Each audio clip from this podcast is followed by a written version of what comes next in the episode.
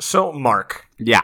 I'm thinking seriously about what we talked about last week about ending our DreamWorks pledge. Oh no. I just like, on the one hand, I think that our honor is all we have. Okay. But on the other hand, like, how much do we want to watch Over the Hedge I forgot about that one. or The Crudes? You keep bringing up these movies I'd forgotten about before we made this pledge, and it's really kicking me in the ass. These movies all exist. The Crudes. Nicolas Cage is a caveman. oh my god. This reminder is painful. And then, like, there's a lot of Madagascar movies.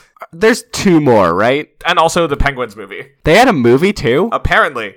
I knew they had a TV show. They were the best part of Madagascar, so it Yep, makes sense. Movie came out in 2014.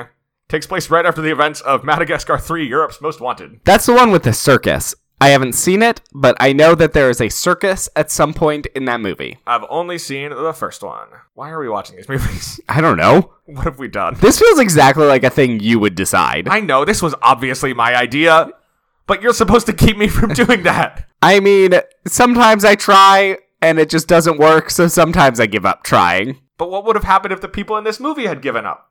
Racism would have continued forever. Exactly. so you shouldn't have given up and allowed this DreamWorks madness to continue forever. Oh no, that the moral equivalency there is not equal. You're the racist in this parallel. oh god. You need to uh we should walk that one back. this got real hot real quick. real fast. You know, I don't regret it. I want to take a firm stand on this. I'm sick of watching these movies. It's so exhausting. We haven't watched one in so long. It hasn't been long enough. I know our episode came out more recently, but we really haven't watched any of these DreamWorks movies Since like early in, like, December.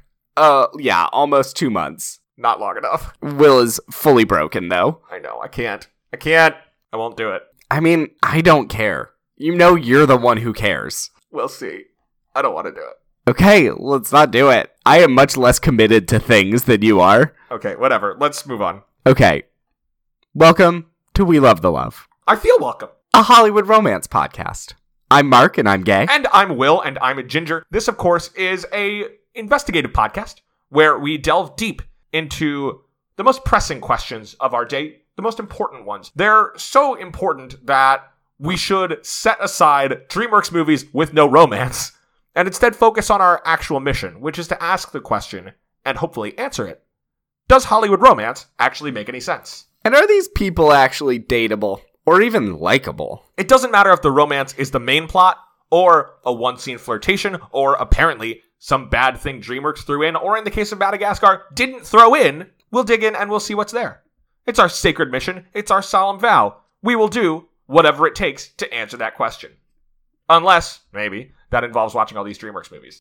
we might have found our line. we might have found it. We'll see. So, this week we're talking about a movie from 1967 that you've probably heard of, even if you haven't seen it. It's so good. It's so good. It's Katharine Hepburn's last Oscar winning role. Guess who's coming to dinner? Yay! This movie's so good. It's directed by Stanley Kramer, who had done things like Inherit the Wind, Judgment at Nuremberg, It's a Mad, Mad, Mad, Mad World. A number of those also starred Spencer Tracy, who is in this movie in his last film appearance, and like very last film appearance. Yeah, like didn't make it to the opening. He died 17 days after they finished filming. Yeah, it's very sad. And it, by all accounts, was kind of a rough shoot for him. Yeah. He only filmed for about three hours every day from 9 a.m. to noon. And in a lot of scenes where people are having conversations with him, when there are close ups on them or shots of groups that he's not in, he's not there. Yeah, I read in the booklet. Yeah, I got this really nice 50th anniversary Blu ray of it that has an excellent booklet with a bunch of production photos and a nice essay by the head of the African American Film Critics Association. I didn't get to that part yet. I've been meaning to, but I will say that there is a nice description of how this movie wouldn't have been possible without Katharine Hepburn there to care for him because they were still together at the time. So he was able to have like someone actually around who really loved him and was willing to put in the work and she cared for him and it's very sweet. and put in the money because Spencer Tracy couldn't get insured for the movie. Yeah. So the only reason that the movie was able to be insured was because Katharine Hepburn and Stanley Kramer put up their salaries as collateral so that Spencer Tracy could be in it. And watching the movie, you can't really tell. I would say the only time that I kind of feel it is in the scenes where he's driving around. He looks not great Yeah. in those scenes when he's not wearing his glasses and you Right. can really see his whole face. You can get the sense that this is a guy who's not doing amazingly well. Yeah, but He's for still most good of in it, a very good actor. He's still Spencer Tracy, being Yeah. awesome. But for the most part, you can't really tell as much, and it doesn't like dominate the film. You don't notice it. No, not at all. He's very good. Everyone is good in this movie. Everyone's great in this movie. Sidney Poitier is amazing. He's incredible. So, for those of you who don't know, we'll get into this obviously, but guess who's coming to dinner is the story of two young people, Sidney Poitier and Catherine Houghton, who arrive at Catherine Houghton's parents' home as a surprise interracial couple, and the families of these two young people are reckoning with that in 1967. And what makes it interesting is she's not worried at all. She doesn't feel uncomfortable bringing her new fiance home. Her attitude is like, "I'm excited for you to meet my family," whereas John Sidney Poitier's character is like, "We need to make sure they're cool with this." Right. But Joey was raised by her parents who are rich San Francisco liberals who her dad owns a newspaper and is like always publishing very liberal editorials, including on race. Right, so she was raised being told there's no difference between the races, everyone is equal, white supremacy is dumb. And so she's fully internalized this and assumes that her parents actually will believe what they've been telling her. So when she brings John home, she thinks it's a non issue, like, oh, my parents have told me our whole lives, like, white supremacy is, comes from either a place of fear or ignorance, but in either case, it's wrong. So obviously, my parents will be okay with it, but surprise, not really. Yeah, they have a hard time with it, which is kind of cool. So I think one of the things that in a lesser movie would be a challenge is that John is such a model minority. Right. Where like he's polite, he's respectful, he's a doctor with like degrees from top universities. His job is purely altruistic. he was the like deputy director of the World Health Organization at one point, and Right. he's only 37. and he goes around in like sub-Saharan Africa running like crash course medical schools so that people who live there can give medical treatment to their communities. He graduated from Yale. He's been working as a professor in medicine. So like incredibly unobjectionable, incredible example of a model minority, but that's also kind of the point. Right. The point is that there is no reasonable objection. In theory, we'll get into this, but no reasonable objection someone could have to him as a person except for his race. Right. And so in most movies you'd hear all that and you'd just be like, "Oh, like, oh, so annoying. Like this Why is can't it be a real person? Right, why can't it be a real person? But in this, they are elevating everything. Her parents' liberalism, their wealth, his stature in society to the point where it has to be about race and it can't be about anything else. And they can't rationally draw up explanations to write off the relationship, which then forces her parents to confront their ideas about race as well. which winds up working really, really well. Right. It's the only movie where I felt fully justified doing a ridiculous example of the model minority. Because it's a deliberate choice. It is. They're not doing it out of ignorance or like, wouldn't it be great if we had an upstanding black gentleman? Right. The director is doing it like Kind of to stick it to the white audience. yeah, and to just show how rid- the- it's beyond human. He is raised to a superhuman level to the point of excess, so you know it must be a choice. And it's also worth keeping in mind the context in which this movie comes out. It's 1967. This comes out in November. In June of that year, the Supreme Court releases its decision in Loving versus Virginia. So at the time this movie was in development, interracial marriage was illegal in 16 states.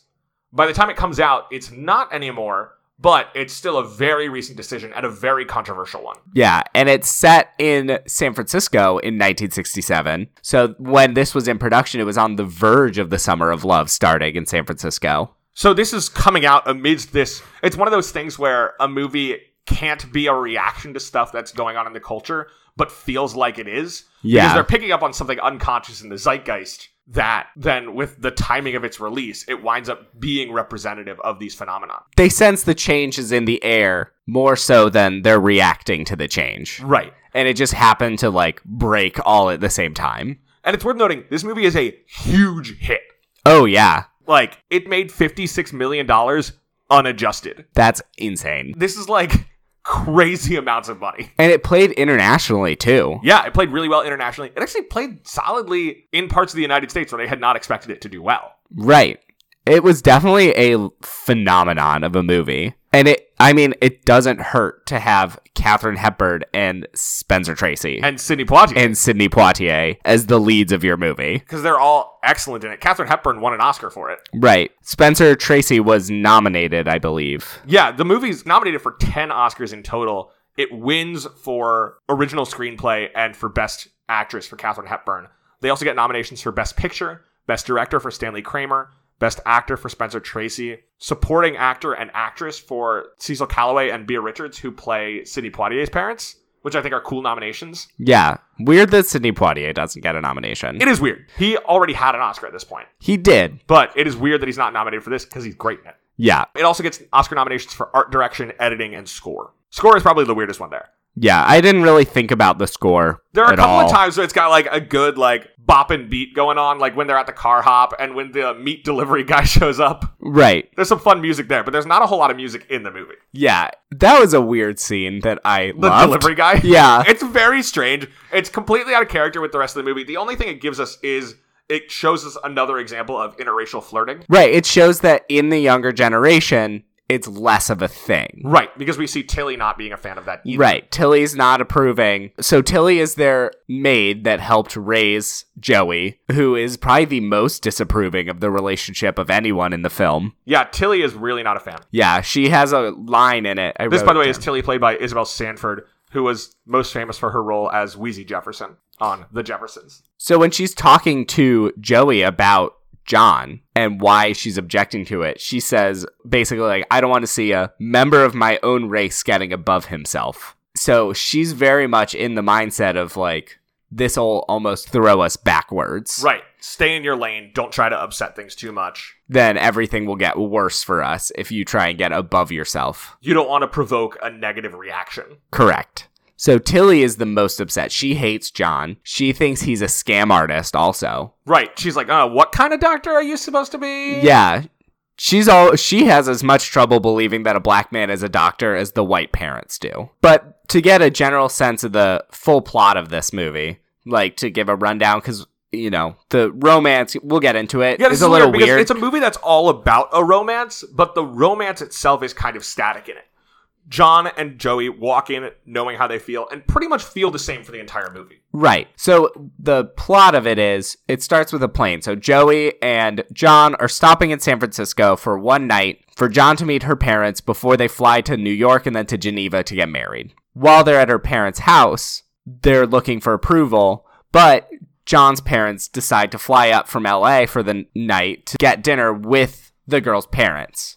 Right. But they don't know she's white. And before they meet John, Joey's parents don't know that he's black. And then all of a sudden, all six of these people Have to have face to. Yeah. their real feelings as opposed to the ones that they necessarily would express. Right. So they all have to get to know each other, come to terms with it, and then as the credits roll, they finally sit down to dinner. There is Right. no dinner consumed in this movie. I was going to say there's no eating, but they do eat some sandwiches when John and Joey first arrive. yeah, there is a bit of snacking And there's done the ice cream. and the ice cream. Spencer Tracy has some boysenberry sherbet. Fresh Oregon boysenberry sherbet. It's one of the best jokes in the movie is when Spencer Tracy and Katherine Hepburn go to the ice cream place and the car hop comes up and Spencer Tracy's like, "The last time I was here, I had something and I really liked it, but I don't remember what it was." And she's like, "So do you want chocolate?" And he goes, "No, you know what it was." I know, it's the most like classic old, man. Oh, I was getting strong Alexa Silver vibes. Yeah, it was very much like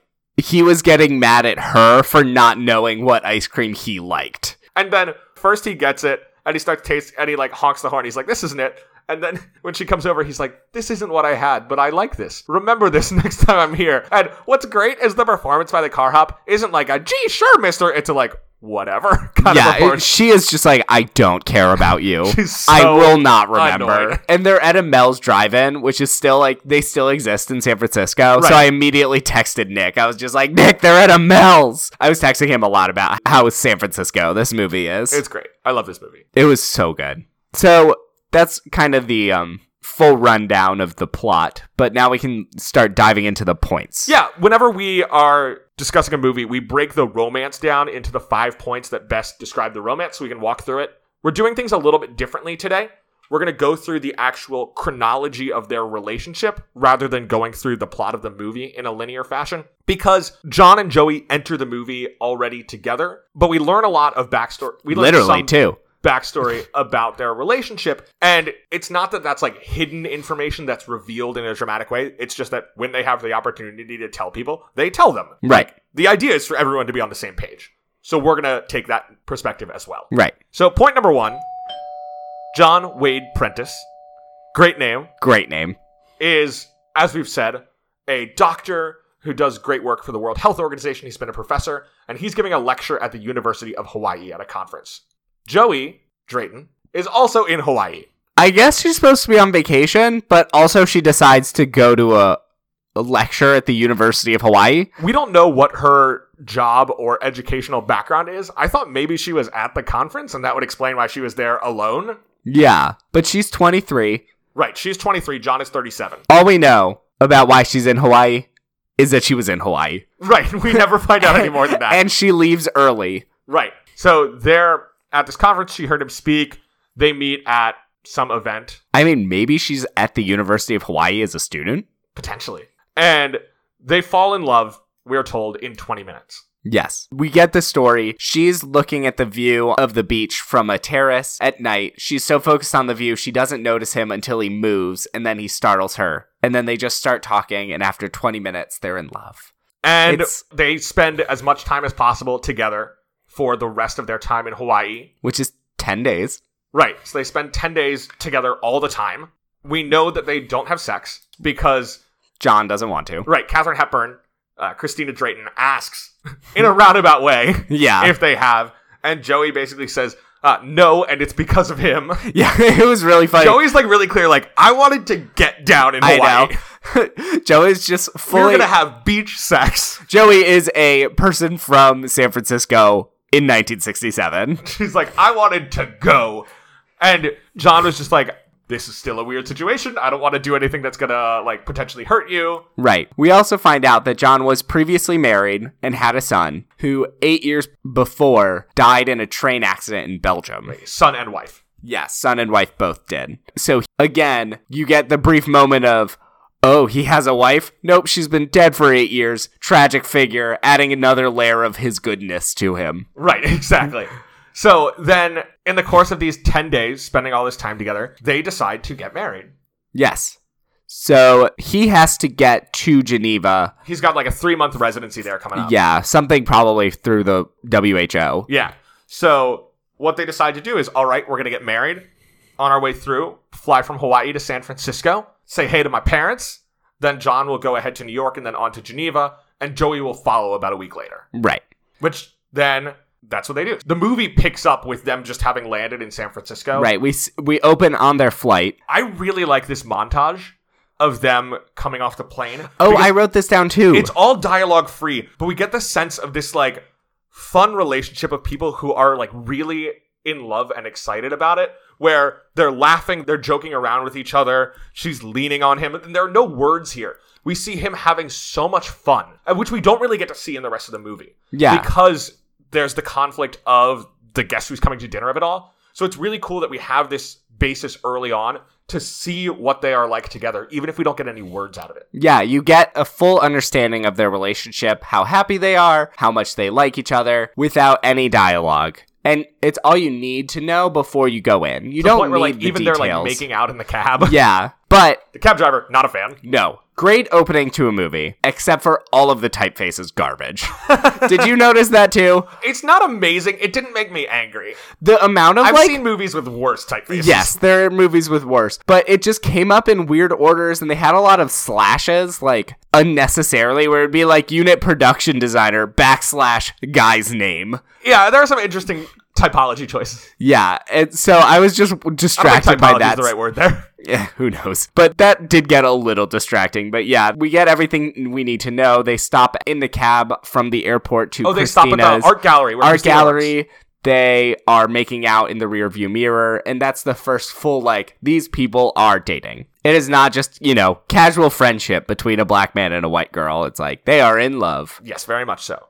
And so, point number two then Joey, short for Joanna, brings John home. Yes. And so first they meet Tilly, but then they meet Catherine Hepburn and then Spencer Tracy as well. Also, at this point, I realized I had no idea, like, who knew what. And the answer is Nobody knows anything. nobody knows anything. Nobody knew that Joey was coming home because she'd come home early. They sure as crap didn't know that she was coming home with a man. They definitely didn't know she was engaged to this man, and they didn't know he was black. Yes. So they show up, and Tilly's the only person there to greet them. But also, Tilly's really mad.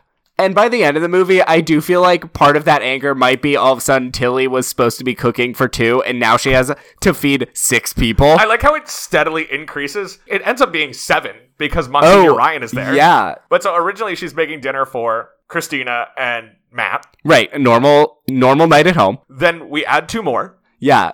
Then we add two more. No, then we had one more. Right. Then we add Monsignor Ryan. Right. And No, no, he doesn't jump come in until after Oh, right. after yeah. John's the- parents. The apprentices are coming because he makes the joke about like, oh yeah, you need me, so you outnumber the blacks. right.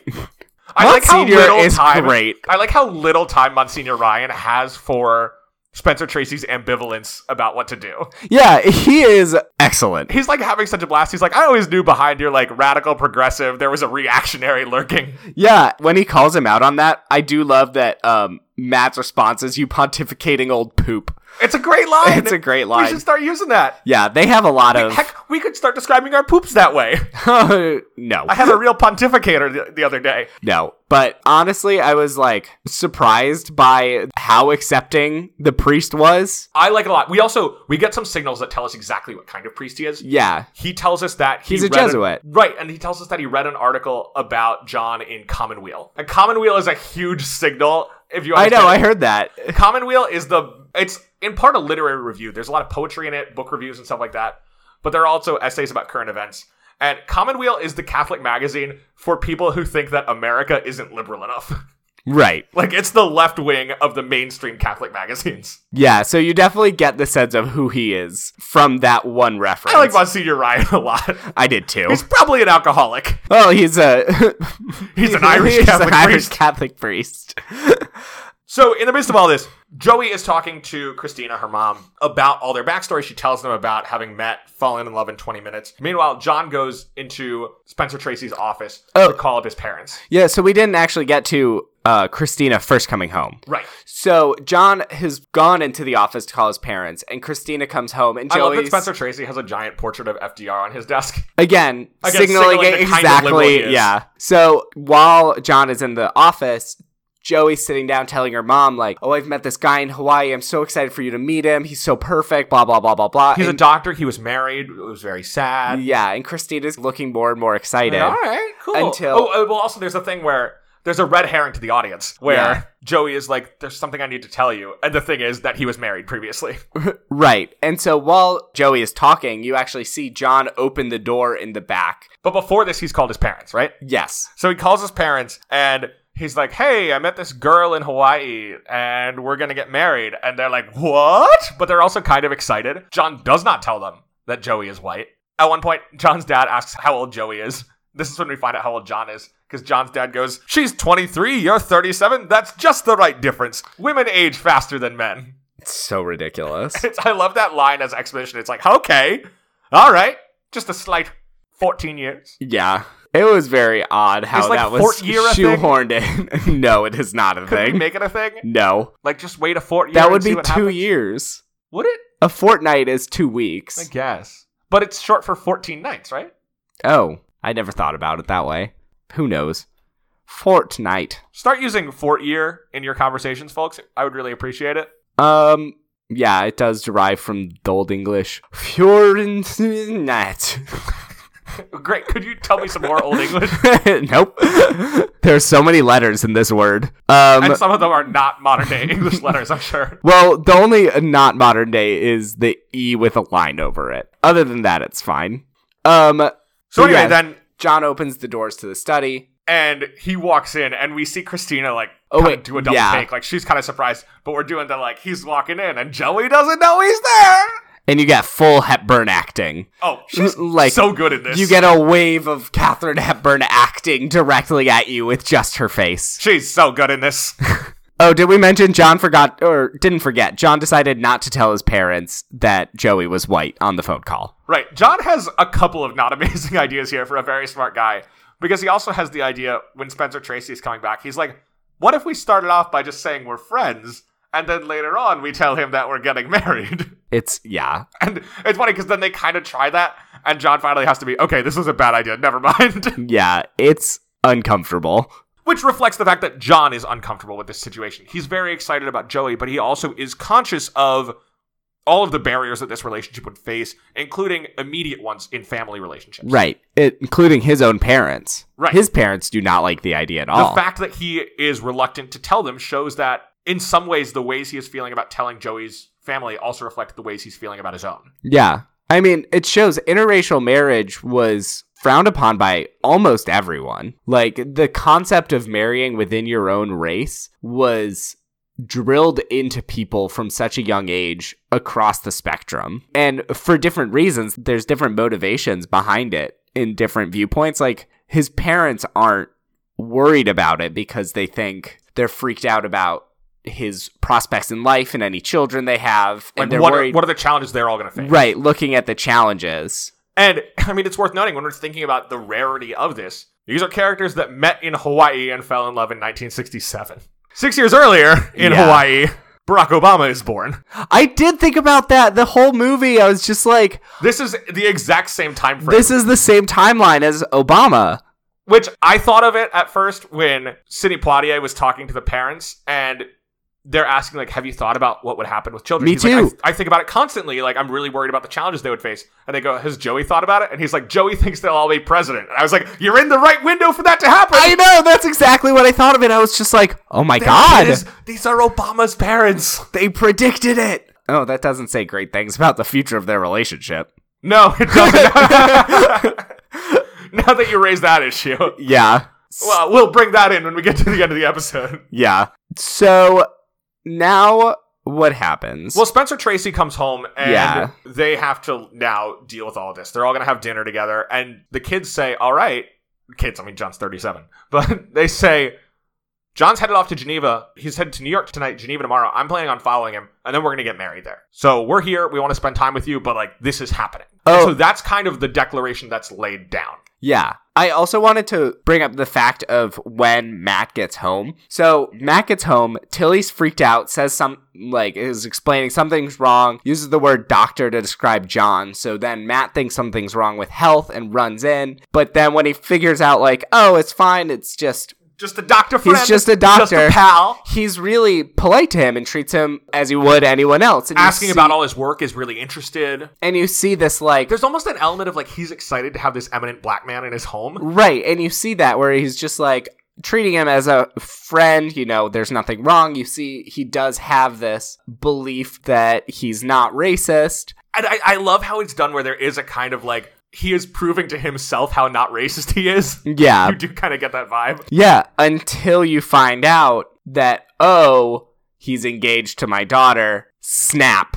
Everything changes. And he is aware of that change too and is Yes. uncomfortable with it in himself. And I love the messiness of particularly Matt's feelings through this movie. Yeah, Tracy does a great job showing his own, like, not his own, but Matt's own realization that he is a hypocrite and trying to and my work senior through Ryan that. does a great job calling it out too. yeah, Ma- Spencer Tracy does it through his acting. Then they also wrote in a character that just says it to his face. Which is fun. It's really fun to watch. All right, so this takes us to point number three. We got a couple of different bits where John and Joey are alone with some combination of parents. So Joey spends a while with Katherine Hepburn, with Christina, just talking about how much she loves spending time with John, how awesome he is, how kind he is, and how excited she is about all this. Really like selling the like, I am serious about this, super in love, super into this guy, and this is gonna happen. And over the course of it, Christina gets more and more on board where she's like, you know what, like, you know, kids are gonna do it. You can hear, like, she can hear how much Joey loves this man, how great this man is. Could you do better than getting your daughter married off to a rich doctor? Probably not. Probably not. and like a like not just like a rich doctor who's just like treating rich people, but he's like doing awesome humanitarian work. right. And so you can see her warming up. She's doing a really good job of slowly doing it too. It's not Right. like you see Katherine Hepburn's character just be like, "I'm off board. I'm on board." Like you see It's a gradual thing thoughts where like happening, there are different moments where you can feel her getting won over by the story of it all, but then she's not and sure. then she like pulls away. Yeah, it's very well done. Meanwhile, the central conflict from the movie, I mean, beyond the like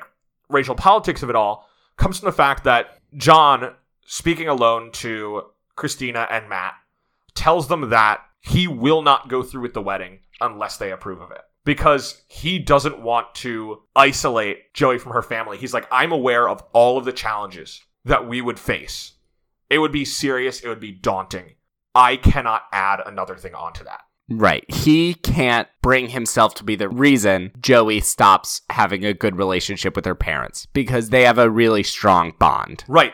But this raises the stakes for Matt and Christina hugely because Right. now not only do they have this like wedding situation and like this asking how they feel about it, they really just have until like 10 p.m. that night to make their decision. Which really pisses Matt off. He is not pleased with it because his attitude now at this point it's enabled him to shift his discomfort into not being uncomfortable with the concept of the interracial relationship, but instead to being like, how could you possibly expect me to make a big decision in such a short amount of time? Right, like adjust completely into this time, you know, And- six hours or however long they have. Meanwhile, Joey is just constantly like not giving anybody a chance. She's just like, all right, this is it. We're all on the same page. We're going to keep cruising along. I love her relentlessness where she is constantly pushing everybody forward, but it never feels aggressive. She just like keeps moving the stakes without acknowledging that she's moving them. Yeah, because she cannot conceive of the idea of her parents being against this. Right. She expects them to just be fully on board. But it winds up being hilarious as she like is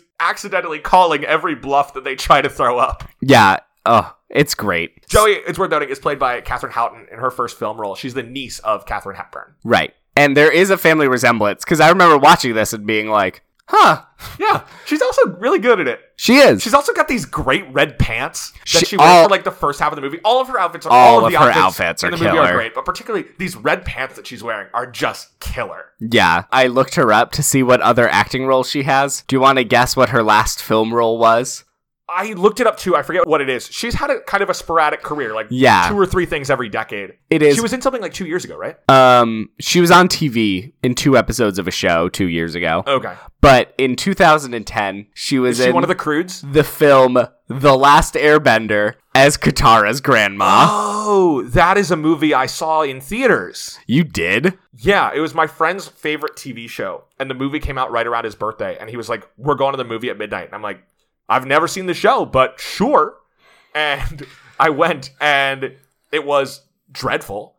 And I remember my mom picked me up. This is at the Regal Rockville, and my mom picked me up, and I got in the car, and she said, "How was the movie?" And I said, "It was terrible." And she said, "The next time I pick you up at three o'clock in the morning after a movie." Tell me you liked it, and you can change your mind the next day. I love that. Yeah. Uh, I actually refused to pay my friend back for the tickets to that because I refused to have money go to it. The deal I made was when uh, when Harry Potter comes out in November, I will just out of the goodness of my heart, as your friend, buy you a ticket to it. But it is not compensation for this movie. Perfect. I mean, makes sense to me. yeah, no, it checks out. yep. Anyway, Catherine Houghton, good in this movie. Last Airbender, not a good movie. Solved. Figured it out. Hooray, we did it. We did it. We've answered the question. Show's over, folks. the investigative podcast is the Last Airbender. Good. I think that's been addressed by enough podcasts. Yeah. okay. Um, this takes us to point number four then. Right. So over the course of the day, we see everyone wrestling with these issues. Monsignor Ryan comes to help Matt work through them. He's actually not invited originally. Matt says, "Hey, there's family stuff going on. I can't go golfing with you." And Monsignor Ryan is like, "If there's something wrong with your family, like I want to help." Right. So he shows up and he finds out, "Oh, there's not like a health concern or anything. Matt's just being dumb." yeah, basically. Because he's fully on board. He recognizes John, like we said, from Commonweal, and is basically just like, You bagged a good one, Joey. Yeah. Good work. He's great. He's making a lot of jokes. He f- just tears Matt to shreds about his hypocrisy constantly. What was the one thing again about the poop? You pontificating old poop. Ah, so good. And so then Joey and John go out with some of Joey's friends so that they can meet John. They go to a bar. and it's that's on on their way to pick up John's parents from the airport because his parents are able to just decide last minute, let's book a flight from LA to San Francisco. well, it's their only chance to meet the girl now. I know. So, day of, I was just wondering, it's just like, how easy was flying back then? well, it's pre 9/11 for starters. I know. I was just like, you have some, you could just get through the gate. You could buy a ticket day of without raising FBI flags. Yeah. So they go to the bar with Joey's friends, and they're having a great time. Again, we're gonna see- Weird bar. It's a very weird bar. This singer has a terrible hairdo. Yeah. And I couldn't tell if it was supposed to be burlesque or Japan themed or maybe both. I think it was both. it was very odd. This is cool because again, we get to see John and Joey together, especially Joey and how in him she is. Yes. And Joey's friends are like, "Why are you waiting a week to go over with him? Like, why not just go over with him now?" And Joey's like, "Wait a minute, why am I not going over with you now?" So you get the sense that it was John's idea for her to wait, and she had just been like, "Yep, makes sense." And now she's like, "Wait a minute, no, I, I just want to be with you. Yep. Why, why put it off?" So again, someone just decides last minute, this time to fly. travel internationally. Well, they're just flying to New York tonight. International will be the next day. Yeah. Okay. Her friends are like, "Is your passport in order?" And she's like, "Yep, no problems. Then I can pack a bag." yeah. She sees nothing else wrong with this. So they get back. They pick up John's parents. John's parents are bamboozled to Less, see Joey. less than thrilled. Love the first shot we see of the four of them in the car together, where Joey is driving and John's parents still look shell shocked, and Joey's just like having a great time Yeah. She's so oblivious to everyone. because she just has such complete faith in everyone to do the right thing. Yeah. It's- And when they get back, everyone is on edge. oh, everyone is fully on edge. And you can tell it's like Matt and John's dad are on the same page. They're both like, "This is a terrible idea." And they kind of see each other then as allies right away. Yeah. Meanwhile, Joey is inviting people like, "Oh, hey, you know, we're looking forward to y'all coming to Geneva for the wedding." and somebody's like, "Oh, like the wedding's in Geneva. You're inviting us there. And you're like just telling us all about it." And she goes, "Of course we're telling you about it. It's only when you're eloping that you keep it a secret." And I love the implied threat of that. Or like Joey still doesn't know that John gave this ultimatum that he wouldn't get married if they didn't give their approval. But I love the implied threat in like bringing up the idea of eloping. Yeah. sh- You can't tell how calculating she really is. She's good. it's a really good performance because all of the things she says could be very casual, but also she could just be very calculating. I, I think she is. think she is. I think she's written to be more calculating than you're led to believe. yeah, no, Joey's smart. She knows what she's doing. Yeah, I really like her. So there are a couple of different breakout groups that come from this where the two moms go and talk for a bit and they're both kind of like, yeah, we could be on board with this. And the two dads go and talk and they're like, this is a terrible idea. Yeah, they basically break up into teams to convince everyone to. Like, Yeah. John works on his mom and gets her on board. Yeah, he tells his mom that, like, for years after his wife died, he didn't want to be with anybody. He just couldn't handle it. But that for the last few days, it's like I'm alive again. Right. He explains how happy he feels and that he is aware of all of these challenges. It's not like he doesn't believe this will happen. and that's the thing and that's the point in all this is that all of the objections that other people are raising are things they have thought about and they've decided that they're going to handle and that becomes the key then in our fifth point Yes. the fifth point is kind of just like the big two speeches Yep. Basically, the movie ends with Sidney Poitier giving a dramatic monologue to his dad, which is awesome which is great. And then, Poitier is so good in this movie. He just like is so fun, like we see in that opening montage, but he also has this coiled intensity that you could just feel like ready to blow out. Not in like an aggressive or like a dangerous way, just in uh, like a passionate way. right, he's ready to make himself known. it's fascinating watching him like when he's talking to his mom and when he's talking to his dad where like he makes so many small choices in his movement in the way he looks and it, it's just such a masterclass and like this is a terrific actor where he is making so many moves that are not on the page but that feel so incredibly natural The cast in this movie is insane. it's all stars sidney Poitier actually even he this guy i'm just raving about was overwhelmed to be working with Tracy and Hepburn to the point that in one of the scenes where it's just the three of them talking, he kept not being able to say his lines. So they had to send the two of them home, and he delivered his lines to an empty pair of chairs. That's crazy. And that means he's doing those speeches, that dialogue, to empty chairs. That's crazy. I can kind of understand where he's coming from, though. Let's be real. Oh, totally. And so he gives this big speech to his dad where he's basically like, I'm going to do this, and you don't get to tell me not to do this. Right. This is the scene where he gives the line. It's pretty famous. The you see yourself as a colored man, I see myself as a man, which is their like kind of one of the theses of this movie. Exactly. It's the argument that Monsignor Ryan would make over and over again. Right. The other big speech is Spencer Tracy basically has a like end of a Sherlock Holmes story speech. it's the it's the living room reveal. right, it's like at the end of The Thin Man Yeah. where you just have to like, all right, here's everything that's happened so far and here's what it all meant. Yep. Basically. But he walks through like, I don't need to list all the objections because they have thought of them all. And as much as it might seem upsetting, like they are very clearly in love. And John at one point said to me that as an older man, I may have forgotten what that felt like, but I haven't. And if what they feel is even half of what I felt for Chris, then this is good stuff. Tilly, where the heck is dinner? Yep. Love saves the day. And Tilly is like, dinner has been ready for hours. I know. Uh, There's a point where Tilly interrupts and is like, are you guys ever gonna eat? yeah. But they all sit down to dinner and they're all laughing and credits roll. Yeah. This movie rules. This movie is great. You know something funny about this movie? What? If you look at the Wikipedia page at the very bottom of the page where it says see also, they have stuff like films of Stanley Kramer and stuff like that.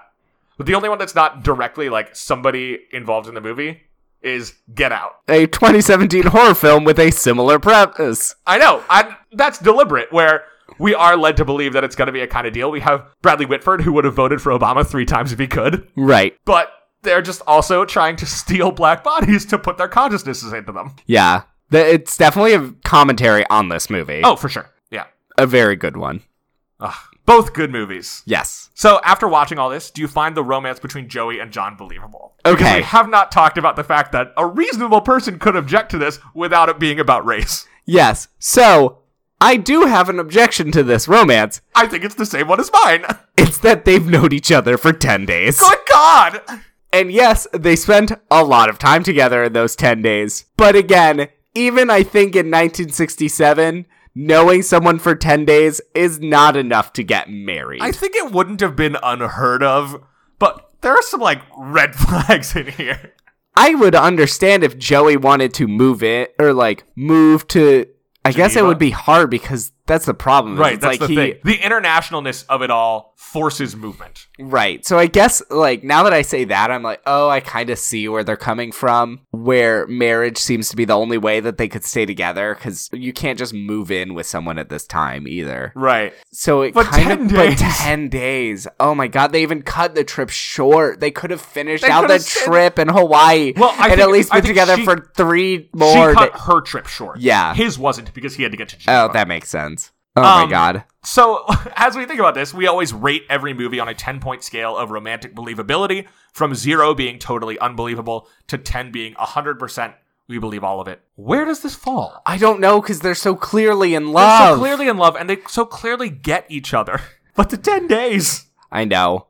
I mean, it's a question of how much that brings it down. it's probably like a seven. Yeah. I should pull together all of the things we've given seven to because it's a weird list. Oh, It makes sense. Seven is the perfect number on a one to ten scale. Seven is the like mostly believable, but there's some weird stuff happening here. Yeah. I think Greece was our first seven. probably. All right. Uh, do you think Joey and John are dateable? Yes. Heck yes. Heck yes. They're both awesome. they're both great. If you had to pick one person in this movie to date, who would it be? Monsignor Ryan doesn't date. I'm gonna just go with Katherine Hepburn because if I have the chance to date Katherine Hepburn, I'm gonna go for Katherine I Hepburn. think I'm going Joey. I mean, yes, We've been on the page where I think she's really smart, dresses well, got those great pants. great pants. I just thought of fun. Yeah. I mean, and then John just seems too impossibly perfect. Yeah, I would be a disaster. with Whereas, John. yeah, whereas Joey is a real person. And uh, we've explained, like, I have no problem with his characterization. It's a Right, no, choice, no, but he it's is great. not a real person. yeah. Do you think Joey and John will stay together? It's hard to say. I think they will. I think they will. Makes sense. They've clearly even No though It's been reason- a short period. Yeah. you wouldn't have gotten to this point without thinking a lot about it. Right. So I believe it. Okay. Anything else, Will? No, I think that's it. I think we're. I think we did it. All right. Well, looking towards next week, we're doing another franchise movie. First time in a little while, but this is one from a franchise I have never delved into. I don't know anything about it to be fully honest. So we're going to be watching Diary of a Mad Black Woman, the first of Tyler Perry's Medea movies. I'm kind of excited. I'm really excited. I don't know anything about it. Me we're neither. to bring my friend Josh back to talk to us a little bit about how the Medea movies work, their place in black culture, the history of these Tyler Perry movies. So it's going to be a really fun episode. Yeah. Until then, you can follow the show on Facebook and Twitter at Love the Love Pod, and you can email us questions or movie suggestions at lovethelovepod at gmail.com. Make sure to rate, review, and subscribe. It really helps other people to find the show. Last question, Will. What's the best piece of dating advice we got from this movie? I'm going to say stand very still near someone and then move so they notice you. All I'm going to say is 10 days, baby. 10 days! Until next time, I'm gay. And I'm a ginger. So between the two of us, we know everything there is to know about romance. Bye. You've got to give a little, take a little, and let your poor heart break a little. That's the story of, that's the glory of love.